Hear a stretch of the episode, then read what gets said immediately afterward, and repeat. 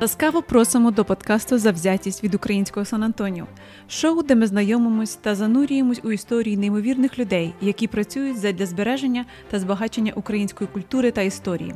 Крім того, ми також обговорюємо, як завзятість, упередженість до дій та інші риси характеру, що допомагають нашим гостям в досягненні їх цілей. Кожен епізод це натхнення для нових способів активно підтримувати українську культуру та традиції.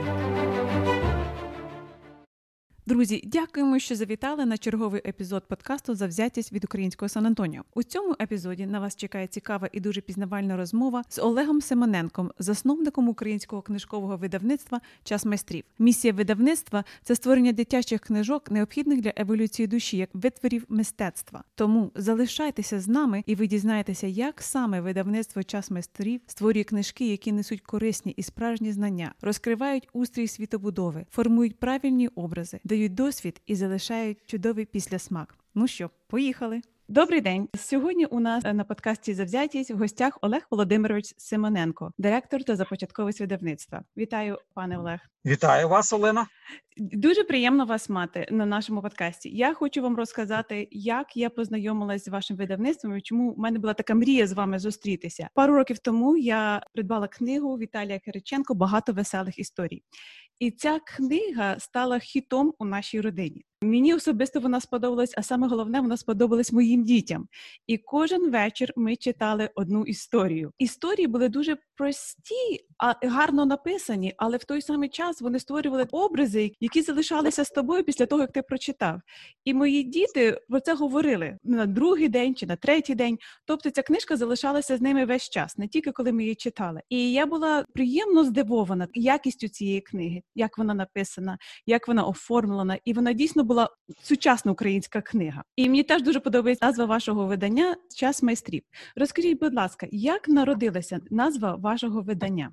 Корні видавництва час майстрів лежало видавництво майстер-клас. Видав твою першу книгу. Це була навчальна книга, і взагалі в Україні в ті часи це десь 97-98 рік. В ті часи найбільша популярність у книжковому бізнесі, да і зараз вона ж та ж сама, в принципі, це навчальна література. Виходячи з цього, я почав заробляти гроші і почав в першу чергу займатися навчальною літературою, але як намагається зробити щось як найкраще. Ми починали з навчальних посібників, дійшли до підручників, грифувати, брати участь у тендерах е, міністерства освіти. Теж намагалися робити як найкраще підручники зробити. І я дуже серйозно вивчав взагалі педагогіку психологію, досліджував школу, вивчав різні типи шкіл, які існують. У мене потроху формувалося моє бачення того, яким повинен бути підручник, який повинен бути навчальний процес. І на той час уже я випускав книги. Ну напевно більше п'яти років придумав назву свого видавництва, бо спочатку я робив як фізична особа-підприємець. Започаткували своє перше ТОВ товариство з обмеженою відповідальністю, і ми його назвали майстер-клас. Чому тому, що роблячи навчальну літературу, ти через підручник як засіб проведення такого майстерського класу. Я вже дозрівав до того, що я розумів в рамках тих навчальних цілях. Е, навчальні цілі знати і вміти, я не можу зробити той підручник, який я хочу, щоб він був, скажімо, затверджений міністерством освіти. І я вже подумував, що треба робити щось те, де ти можеш робити на повну якість. І жінка завагітніла. Я почав серйозно досліджувати це питання, де народжувати, і це дуже серйозно мене змінило. Я задумався таке просте питання, коли вперше з'являється перша думка. Бо всі книги, які я читав по народженню дитини, це було ну все про таке слово плід. Мене воно трохи нервувало. Це слово плід. Я думав про те, коли з'являється перша думка, коли душа входить взагалі в тіло. Бо тіло, те, що тіло є у людини, це безперечно, і для мене безперечно, що у людини є душа, і тому мені було цікаво, коли душа входить в тіло ці всі питання мене вели по шляху. Я читав багато літератури, передивлявся, що є для моєї дитини з книжок, і я захотів робити дитячі книжки. Бо на мене на той на той час таке враження сталося, що ринок пустий. Це був десь там 2006-2007, може рік. Тоді я вирішив змінити профіль і почати робити дитячі книжки. Я не розумів, куди я йду, бо мені казали, що ці в дитячій літературі тисячу назв, там стільки книжок, там така висока конкуренція, там такі слабі продажі. Куди ти йдеш? Дійсно, я весь час ось у вас завзяті називається Так. підкаст, і я вам скажу так, що весь час мною керувала ось ця завзятість. І якщо я б на, той час, коли приймав рішення, розумів, що мене чекає, який дійсно цей ринок, який дійсно я можу розраховувати як бізнесмен, вигоди які, то я б туди не пішов. На- Напевно, ніхто б не пішов з якихось благорозумних бізнесменів, розумієте? А в мене в житті було купа проєктів, які я просто йшов на цій завзятості. Я вже почав випускати дитячу літературу, а ще називався майстер-клас. І на якомусь там юбілеї видавництва, де зібралися художники, автори, і я робив таку промову. Я кажу: ви знаєте, наші діти будуть вже жити в зовсім в іншому суспільстві. Так. Бо все, що можна описати логікою, за все будуть робити роботи. За людьми залишаються чиста творчість, а твор а творити можуть тільки майстри. Тому наступає час майстрів. Ось і на цьому моя промова закінчувалася. І, І один з художників, якого я дуже поважаю, Сергій Попов, він каже: Олег, це шикарний бренд. Так, час майстрів вона назва, яка надихає. Я хочу звернутися до кожного з слухачів і до вас, Олена, в тому числі, щоб е, ви зараз це відчули, чому час майстрів. Да? Ось Так. закрийте очі і скажіть: я, я, я, я майстер. Так. Так. І ви зразу відчуєте всю відповідальність. Ви зразу запитаєте в чому себе, в чому я майстер. Зразу дає направлення по вашому житті. Майстром можна бути в свої- не обов'язково письменником, але майстром своєї справи. Да, ну безумовно, це, це не письменниця, письменництва це не стосується. Що щоб стати майстром, треба вміти творити будь-якій професії і навчитися думати поза рамками. Це смисл майстрів. Це люди, які йдуть вперед, які щось нове взнають, не бояться і дізнаються. Ви сказали, що український ринок книжок дуже складний, там багато на- названь і так далі. А як ви вибираєте книги для видання? Як ви це вирішуєте? Чи у вас є чітко визнані принципи вибирати рукописи?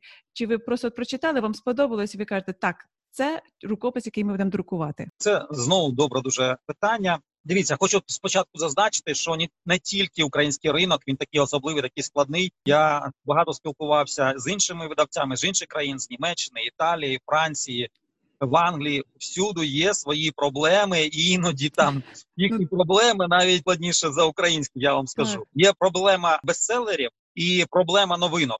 Ну я розшифровувати не буду, але це серйозна така світова проблема. А щодо вашого питання, то я скажу так: ну, по-перше, виходячи з тої концепції, з якого починав бізнес, то в мене спочатку з'явилась місія все чисто як вчать Бізнес там в книжках, так, це в бізнес-школах таке бізнес вчать. так, але, да, ви знаєте, мене вчили на, на фізтеху як фізика інженера, і я ну на той час бізнес книжок не читав. Але була місія, і місію я сформував так: видання дитячих книжок необхідних. Принципі, на цьому можна закінчити. Але стається питання, що таке необхідні? Знаєте, в фізиці є такі два поняття: необхідні і достать. Та може бути необхідні, але недостать. Так ось треба розшифрувати, бо це необхідність у кожного своя, і я її розшифрував Е, для еволюції душі, як витер мистецтва. Добавив після того, як видали це серію, серію дитяча картина галерея. Чому з'явились ці дві добавки? Тому щоб не було когось іншого трактування. Слово необхідні, воно в саме в собі вже підрозуміває бізнес-підхід. Тому що якщо необхідний, то значить люди готові платити за це гроші. Це перше. Друге, я додав еволюцію душі. Е, Чому? Тому що щоб був показати напрям, що є це напрям по вертикалі, необхідна для еволюції душі. Тобто, треба зробити таку книжку, щоб покупець, а в даному випадку це ба- батьки, вони відчули е, і необхідність цю книжку з точки зору в матеріальному житті, да, необхідність. Але наскільки б ця книга була не, не матеріальна, навіть таблиця множення, якщо там буде, да? але обов'язково ми туди закладемо вертикальну складову, тобто те, що допоможе вашій душі еволюціонувати. Так ось така історія з приводу цієї еволюції. Ось дивіться, у вас є годинник, і у вас він 20 років. Колись вам подарували якісний годинник, йому годиннику 20 років.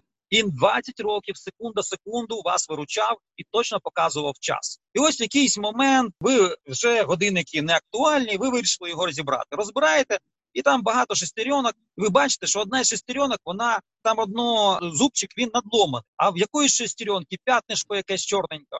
Так. От скажіть, е, можна шестерні вважати не ідеальним? Ну вони потрібні для того, щоб працював годинник. Якщо годинник не відставав не на секунду, і так. вони там хоч мають якусь оказію, але вони все одно ідеальні, тому що все йшло своєю чергою, все виконувало свою місію. То можна зрозуміти, що все, всі шестерні цієї системи, всі ідеальні, який би не був не був чоловік, він теж ідеальний. Ось ця історія дуже подобається. І дивлячись на своє життя, на життя своїх близьких, на життя взагалі людей всього світу, пам'ятаючи цю історію, пам'ятаючи цей образ цього будинника, uh-huh. то розумієш, що світ ідеальний.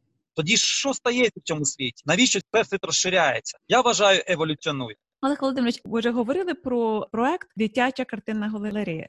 Розкажіть більш детальніше для наших слухачів, що це за проект і які книги увійшли в цей проект. Ви знаєте, я почав розмовляти історіями. Я теж продовжу розмовляти історію. Дивіться, це теж історія про мене. Це все моя особиста історія. Чи бувало у вас так, що ви заходите в картину галерею?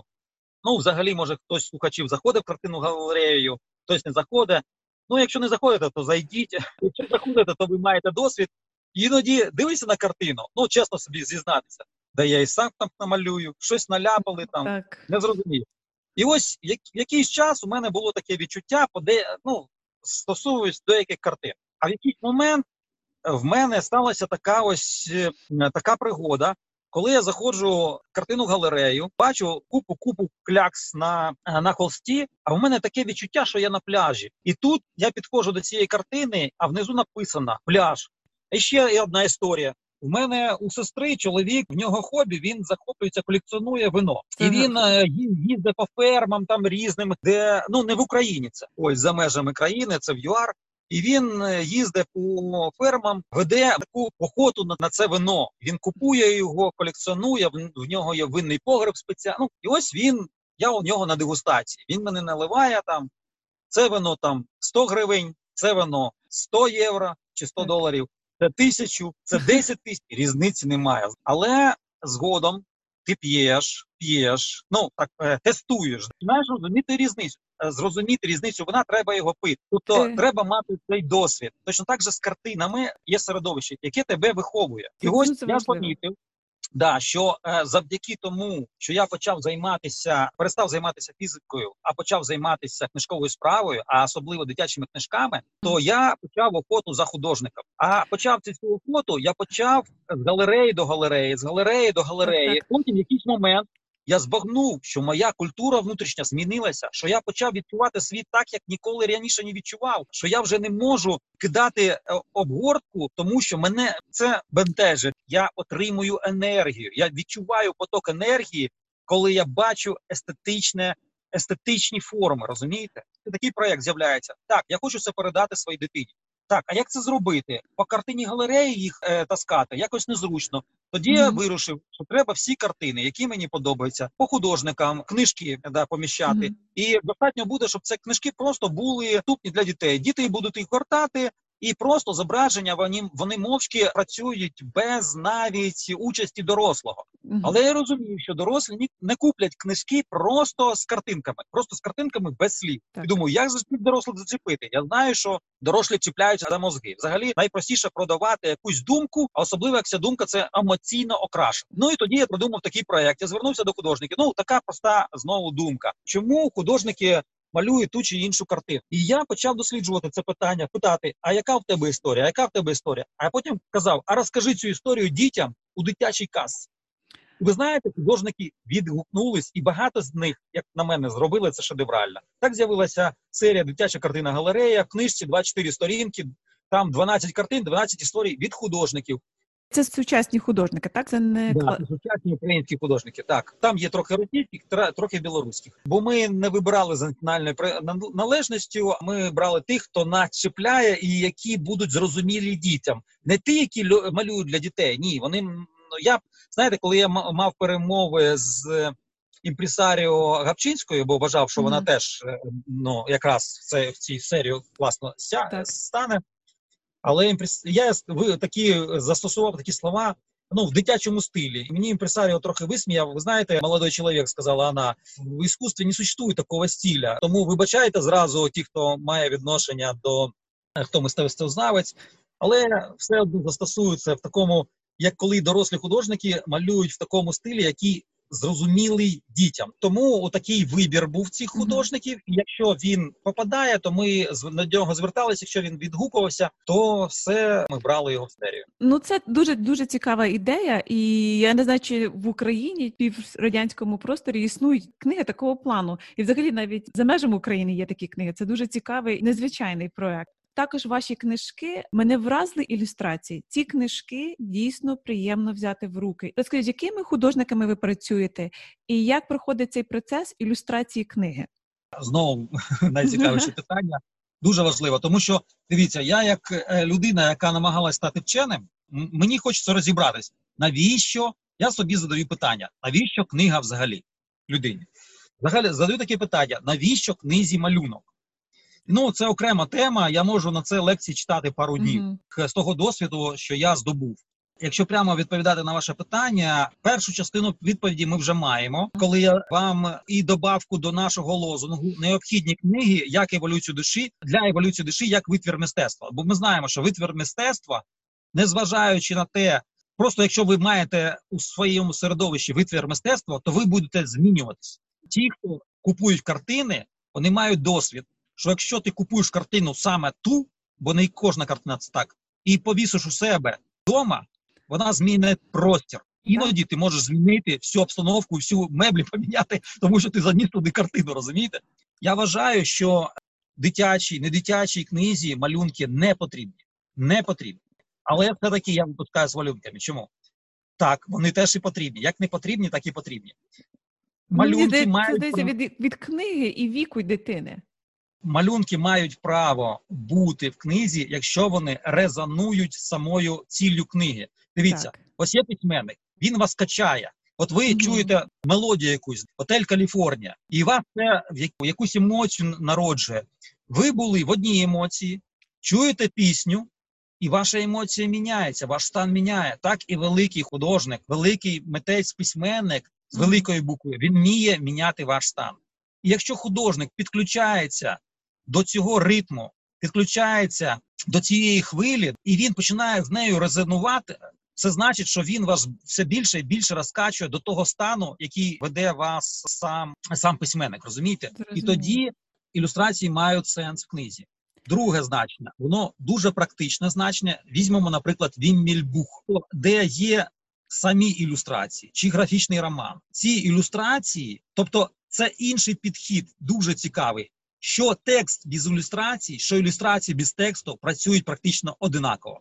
Коли текст без ілюстрацій, то ви маєте повну свободу малювати свій фільм у своїй голові. Коли ілюстрації без тексту, ви маєте повну свободу малювати історію самі в своїй голові. Художник вам тільки натякає, автор тексту тільки натякає. А от кожна книга це витвір мистецтва. Це до чого ви йдете? Скільки часу приблизно займає створити одну книгу? В нашому видавництві це не показник, бо ми, напевно, погані бізнесмени і дуже довго робимо книгу. Серйозно. У нас іноді книжки по 5 років робляться. Тобто, ну, навірно, найскоріша книжка це е, яка доступна, якщо mm-hmm. нам поставити, взяти в себе в руки і там чимось пожертвувати, то за рік ми може зробимо. А взагалі десь два роки. Два роки. Ну, це це, це, це, це, це якісний, е, якісна книга займає стільки часу. А, Іноді ми художника рік шукаємо, просто пошуки художника. Ваше видавництво називається час майстрів. Тобто, це вже такий якийсь є смисл, що це люди, яких вже знають. А як ви знаходите нових письменників, які ще яких ще не признали майстрами, і так само і художників? Знаєте, знають і майстри це зовсім різні речі. Зовсім е, на земля наша просто повна майстрами ну я не знаю, в Україні кого кого, а художників, як і вчених колись, просто величезна кількість, але вчені вже роз'їхались. Зараз черга за художниками. Ось, але вони тут є. І зараз не треба роз'їжджатися з mm-hmm. дистанційна купа людей. Вже художників малюють комікси для американців. Ну, і заробляють десь американські гроші.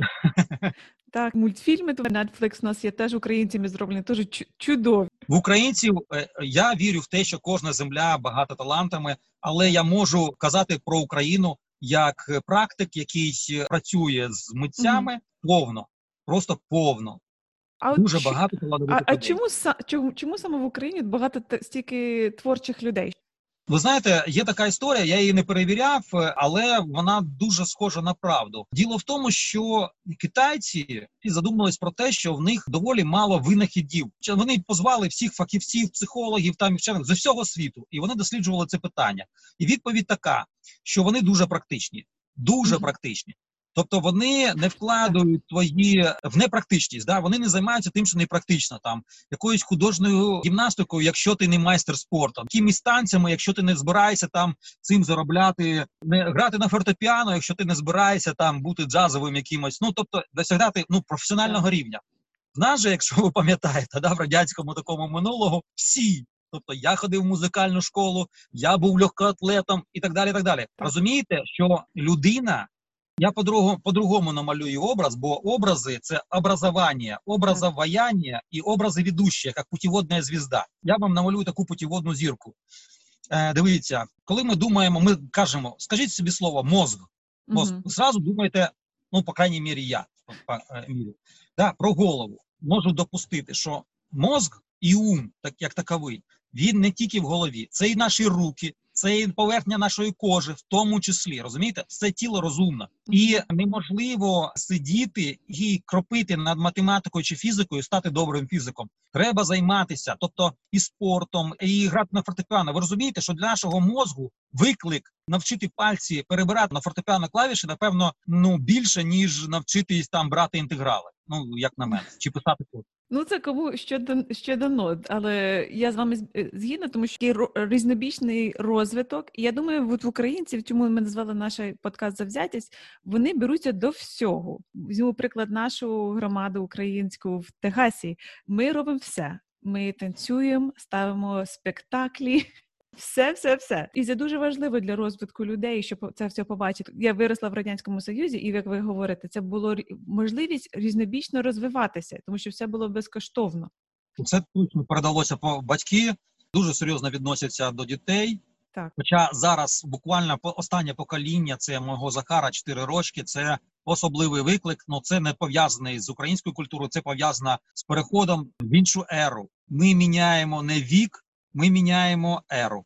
У мене було таке запитання до вас. Ви говорите вашому сину 4 роки, і ви говорили про еволюцію душі. Як на вашу думку розвивається душа людини? Ну так з народження до, наприклад, до 18 років, це е, повноліття. І які книги потрібно читати дітям на різних етапах цього розвитку? Це питання виходить за рамки моєї компетенції, як такової, то е, я виходжу створюючи продукт з дуже практичних е, цілей. Ну, наприклад, я вам е, зараз презентую свою нову книгу, яку я пишу. І ви побачите, як народжується ця книжка, в чому її еволюційність і чому вона дуже практична. Дивіться, у мене є син. Я не знаю, хто цих пацанів програмує на машини, але вони народжуються. Я за ним наблюдав самого. Ну тільки народився. Уж його вже машини цікавлять. Я ж бачу, куди він глазами. Я слідкую за мімікою дитини. Як він на що реагує? Я бачу, що його цікавлять машини. В рік вже все. Машини це вже ну не знаю, як ну він його мозк вже заточений під машини. Розумієте? Так, так. І я торгую на ярмарках. Е, я бачу купу мам з купою дітей дівчат, хлопчиків, і як uh-huh. бачу, як у хлопчиків все повернуто на ці машини. Це перше. Друге, мій хлопчик він стидається сказати дякую, і я його хочу навчити, що таке дякую.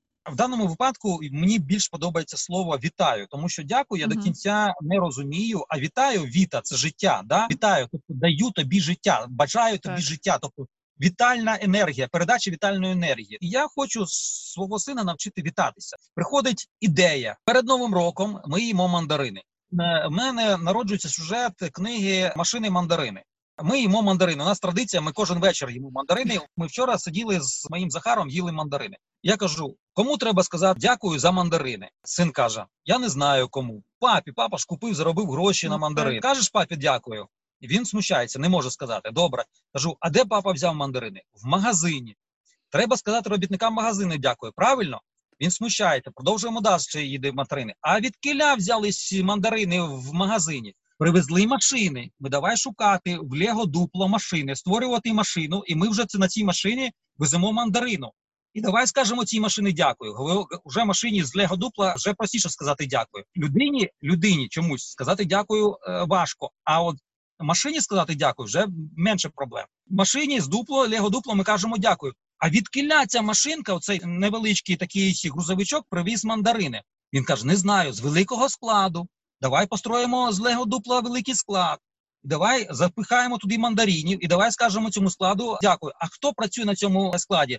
Ті навантажувачі, давай йому скажемо дякую. А від кіля на великому складі, а на великому складі фури. А де у нас фура? Є, о, давай туди. Він привіз. А від кіля фура взяла з порту, а порде, кораблі. А давай розкажу про кораблі. Ага, а про холодильники, про кораблі, холодильники. А хто завантажив? А завантажили портальні крани, найбільші машини практично у світі, розумієте? І так далі. А кораблі теж найбільші машини у світі. Давайте порівняємо з китами, давай динозавр і так далі. так далі, так далі. І вчимося розмовляти. Дякую. Ось є складова горизонтальна машини, які цікавлять. Я розповів про машини, про кораблі, про суть їх і так далі. так далі. Багато цікавих питань. Наприклад, кран по німецькому буде журавель, на англійській журавель, в у іспанців гуру, по-моєму, називається чи забув як кран. Вони так і називають. А в Україні так і кажуть кран. Це іноземне слово. Бачиш, в усіх країнах крани називають журавлями. Тільки в країні чомусь взяли іноземне слово. Хоча в Україні у наших предків були теж журавлі. Я розказую про наших предків і розказую про наші колодці, де стояли журавлі, і вони витягували воду з колодця. Ну, так. Отака. Я бачу, ви не задовольняєтеся тільки одною відповіддю. Ви йдете далі і далі, і далі розвиваєте цю логіку. Ви знаєте, дуже часто люди міняють професії в житті, так і думають, о, я загубив час на то-то, на то-то. Але я вважаю, що кожний досвід він якийсь стає корисним в майбутньому, і ваш досвід фізика, науковця дуже вам допоміг у вашій теперішній професії. Да, я дуже вдячний цим і не скільки не жалію, що я не перестав цим займатися з задоволенням і все одно з задоволенням присвятив свою життя знову ж науки, якщо б це сталося можливо.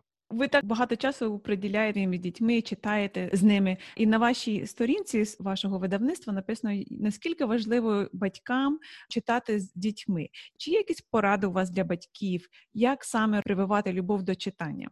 Порад, на жаль, на жаль, дуже багато. Просто я просто лекції читаю батькам. Серйозно, я читаю лекції про те, що таке читання, в чому сенс книжки і в чому, скажімо, відповідальність батьків, особливо зараз в новій ері, коли книга. Дитяча книга, будь-яка книга має велику конкуренцію, і велику конкуренцію не просто вийти з інтернетів, з гаджетів. Uh-huh. Зараз йде боротьба за увагу, розумієте? А дитячу так. увагу вихопити дуже легко, розумієте, дуже легко. Да. Є таке дуже серйозне слово. У мене є сайт, соціальна така моя місія є. Є сайт образослов. Я вірю в те, що в словах, я не знаю, як в англійській мові, в словах в українській, в білоруській, в російській мові, кожному слові, якщо взяти всю мову, во всій мові схована вся істина і всі знання про всесвіт. Всі, вся істина і всі знання є там образослов. І ось є таке слово російське воспитання. Його легко розшифрувати. Я розшифровую так, як ведущих отцов питання. Питання от слова пить. Тобто, нужно тебе вырастить, э, щоб растение росло. Ти його поливаєш. Точно так же ти поливаєш свого ребенка, і він росте. А в українській мові є слово виховання. І uh я ніяк не мог, як і дякую, не мог зрозуміти це слово. Ну, воспитання я зрозуміла. А чому виховання? І я тут зрозумів, ви ховаєте. Думаю, так а навіщо дітей ховати? А потім зрозумів. Дивіться, щоб насіненька е, проросла, що треба зробити? Сховати куди? В земельку. І що треба потім робити? Поливати, воспитувати, розумієте? То і Ісус про це теж каже: дивіться, спочатку ми ховаємо, де наша насіненька? Животику у матері, да? потім під да, під груддю, потім у нас е, всі в сім'ї, в роду, розумієте? І поки воно ми потроху його ховаємо, поки воно не стане сильним, поки воно не укорениться. А коріння дуже важливо. Бо коли є коріння, зрубав дерево, воно знову проросло. розумієте? І книжка в цьому допомагає, тому що книжка це в тому числі мовний інструмент, хоча не тільки мовний. А в тому числі це і мовний інструмент. Перед батьками стоїть задача розвинути мову і розуміння мови. Батьки зможуть це зробити без книги. Чи може це зробити комп'ютерна гра, чи може це зробити там мультфільми, ну, фільми? Тут ви перед цим говорили про storytelling, так наскільки це зараз популярно на заході. Але от я згадую своє дитинство і свого дідуся, який нам розповідав історії. І і мова була в людей дуже велика в селі. Моя, наприклад, моя прабабуся так не навч... ніколи не навчилась читати. Але люди дуже гарно говорили, тому що вони говорили і розказували. І оця мовна історія від людини до людини це вже цього немає. Люди мало спілкуються один з одним, і книга, на мій погляд, це єдиний спосіб теперішній, як розвивати мову. Ви праві, це костиль. Це, на жаль, костиль, бо не костиль це спілкування і це передача історії і вміння розказувати історії. Це пісні. Це ж так е, раніше. Так. А відміть наших українців кобзарів. А як це був каста, клан особистий, розумієте? Тобто вони берегли мову, вони передавали, і так. це споконвічно було, розумієте? Так. Але річ не, не тільки в мові. Зважте, історія керує світом. Росія ніколи не змогла просто взяти, анексувати Крим, не придумавши історію. Правдива історія, неправдива історія, не має значення, розумієте? І кожна людина перед тим, як зробити якусь дію, вона має історію. Історія uh-huh. керує діями людиною. І образ, дивіться, во ім'я Отця і Сина, і Святого Духа. Є в нас тіло, є думка, є відчуття. Тобто світ він триєдиний. Так і так. книга, вона справжня книга з великої букви, вона триєдина. Угу. І саме таку книгу і е, треба робити для дітей, в тому числі. Яка вона ця книга триєдина? В чому її триєдинство? Це образ, думка як меседж, і так. це стан. Це стан.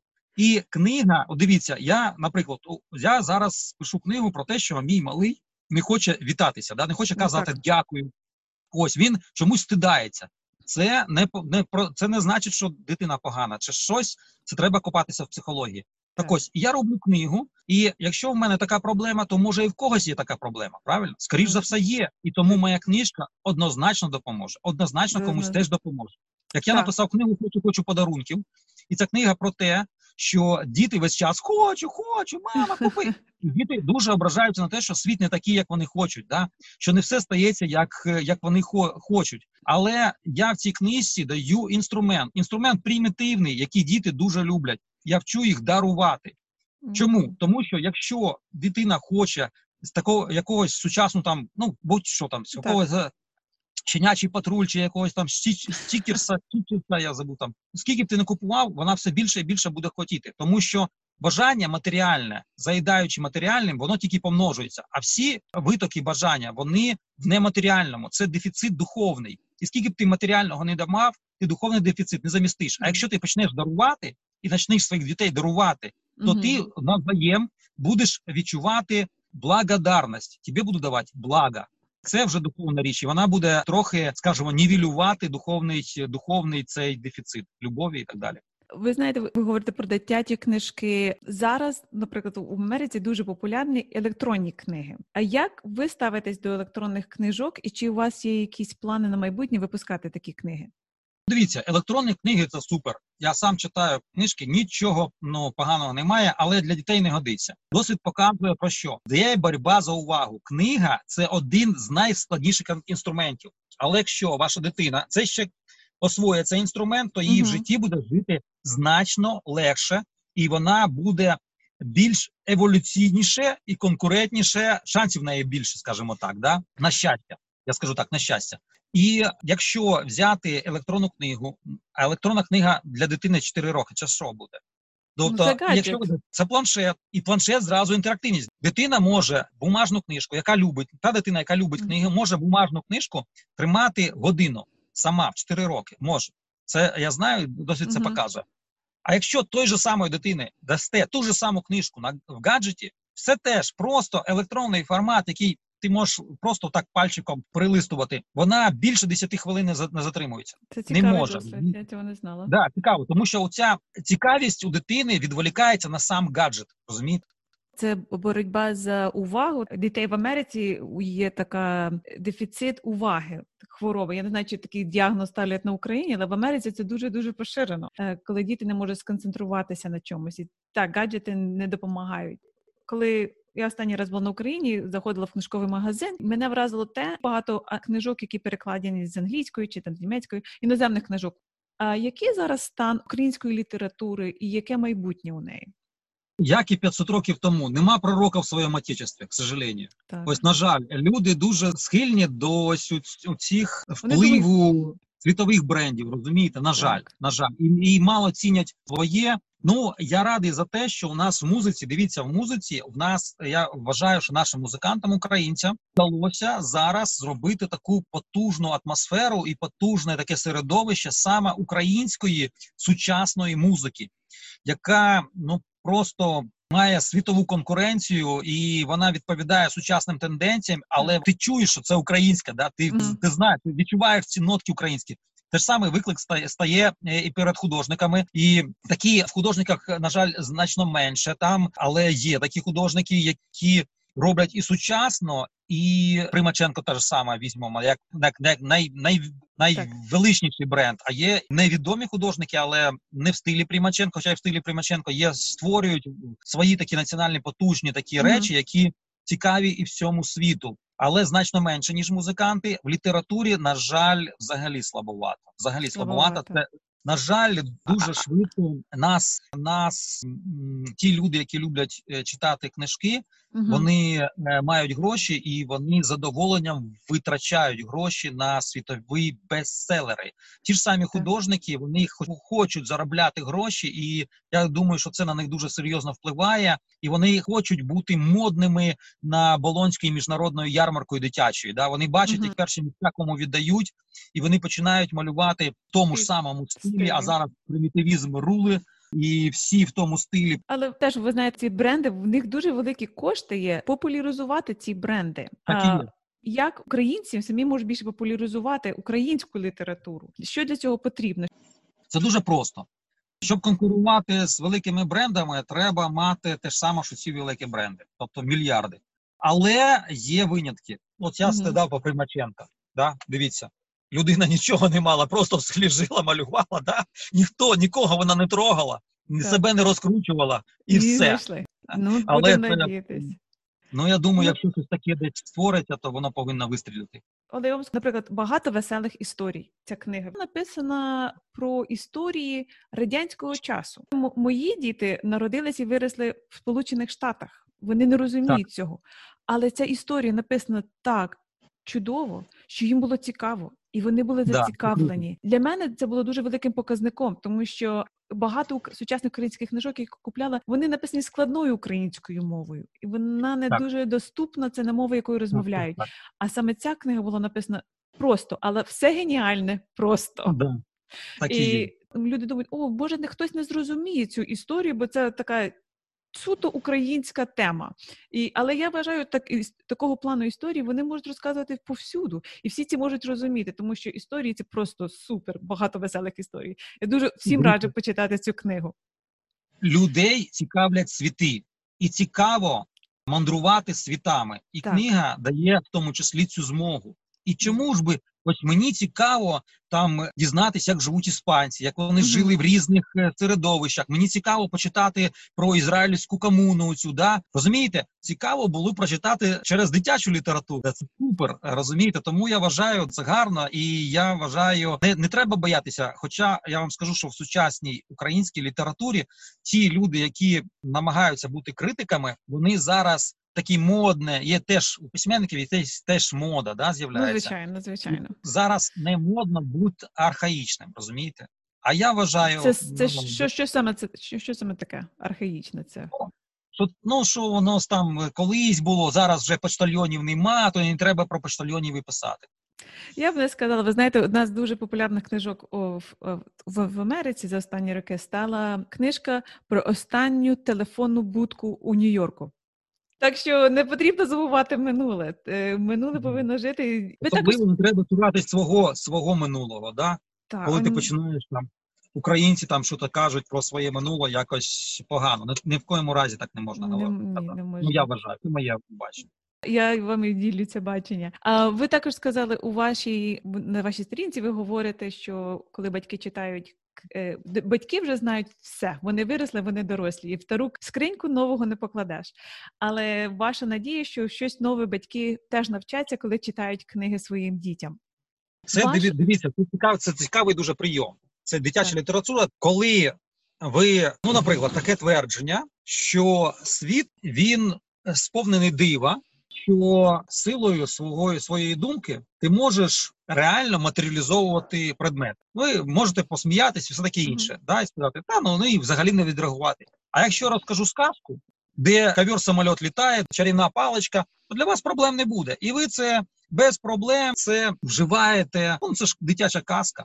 Розумієте, ну, а дитячі казки потрохи формують історії, які правлять світом. Ну звичайно. Отакі Назва нашого подкасту завзятість. Я думаю, що у вас є саме ця риса характеру. Започаткували і створили успішне видавництво. А як книги вплинули на формування вашого характеру? І чи може якась книга саме допомогла вам розвивати цю саме завзятість? Е, по-перше, моя діяльність е, вона серйозно мене змінила. Ну я вам як це пояснити, як як це передати? Ну важко це передати. Я спробую це зробити, хоча б на одному понятті. Коли я намагався стати фізиком, то я вважав, що е, світом керує наука, що наука, саме наука, змінює світ. Спочатку саме фізики роблять відкриття, потім інженери використовують це відкриття. І завдяки впливу використання інженерів відкриття створюється научно-технічна революція. Що ми зараз бачимо? Ми зараз з вами свідками чергової научно-технічної революції в зв'язку з з інтернетом, в зв'язку mm-hmm. з створенням цього цифрового світу, скажімо так. так. Ну це логічно, логічно так. І потім вже міняється культура.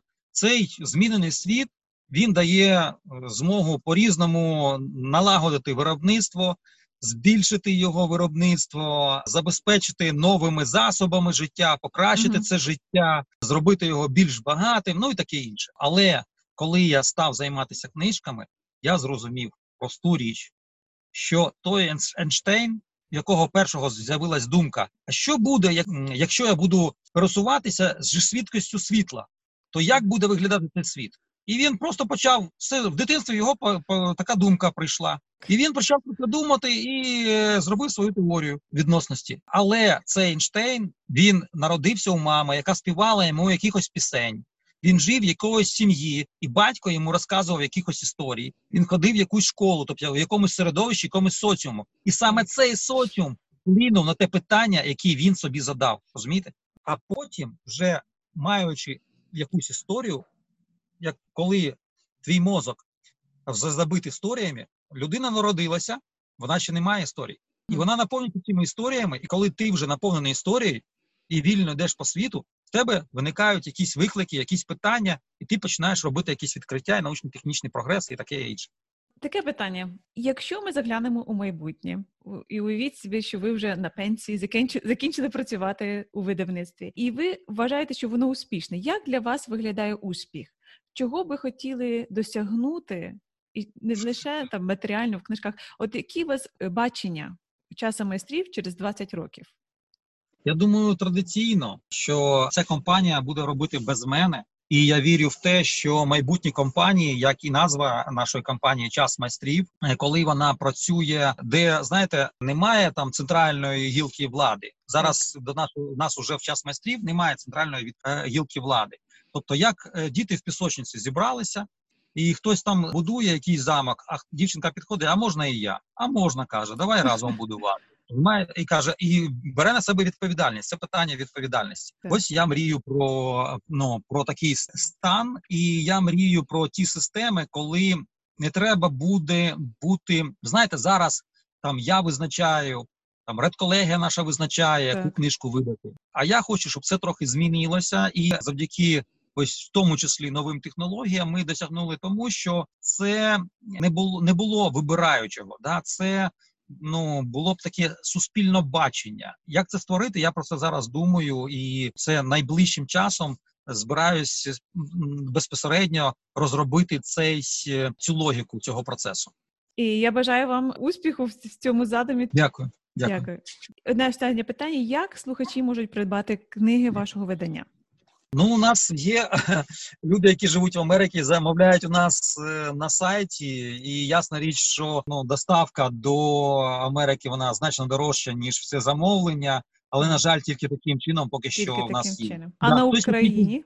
А на Україні, в принципі, без проблем, в будь-якому магазині. І знову ж я завдяки цьому карантину. До речі, у нас зараз страшна хуліганська антикарантинна книга е, виходить для дітей, де ми починаємо стібатися з того, як е, вчителі осваюють Zoom, про це віддалені навчання, і про батьків, які і батько, і мати, і дитина сидять в одній хаті, ділять один комп'ютер. Там і тут ми зараз будемо трохи на цим сміяти. Дуже сучасна і актуальна книга.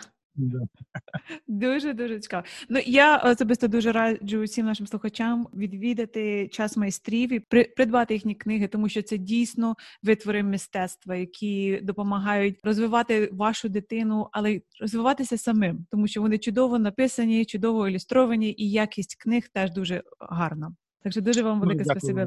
Високу оцінку. Друзі, якщо ви хочете дізнатися більше про видавництво час майстрів, будь ласка, завітайте на їх вебсайт часмайстрів.com.ua або зверніться до їх інтернет-магазину за телефоном 067 231 57 37. Дякуємо, що прослухали подкаст Завзятість від українського Сан Антоніо. Якщо вам сподобався цей епізод, будь ласка, поділіться у своїх соціальних мережах і не забудьте підписатися на цей подкаст. До наступного разу. До побачення!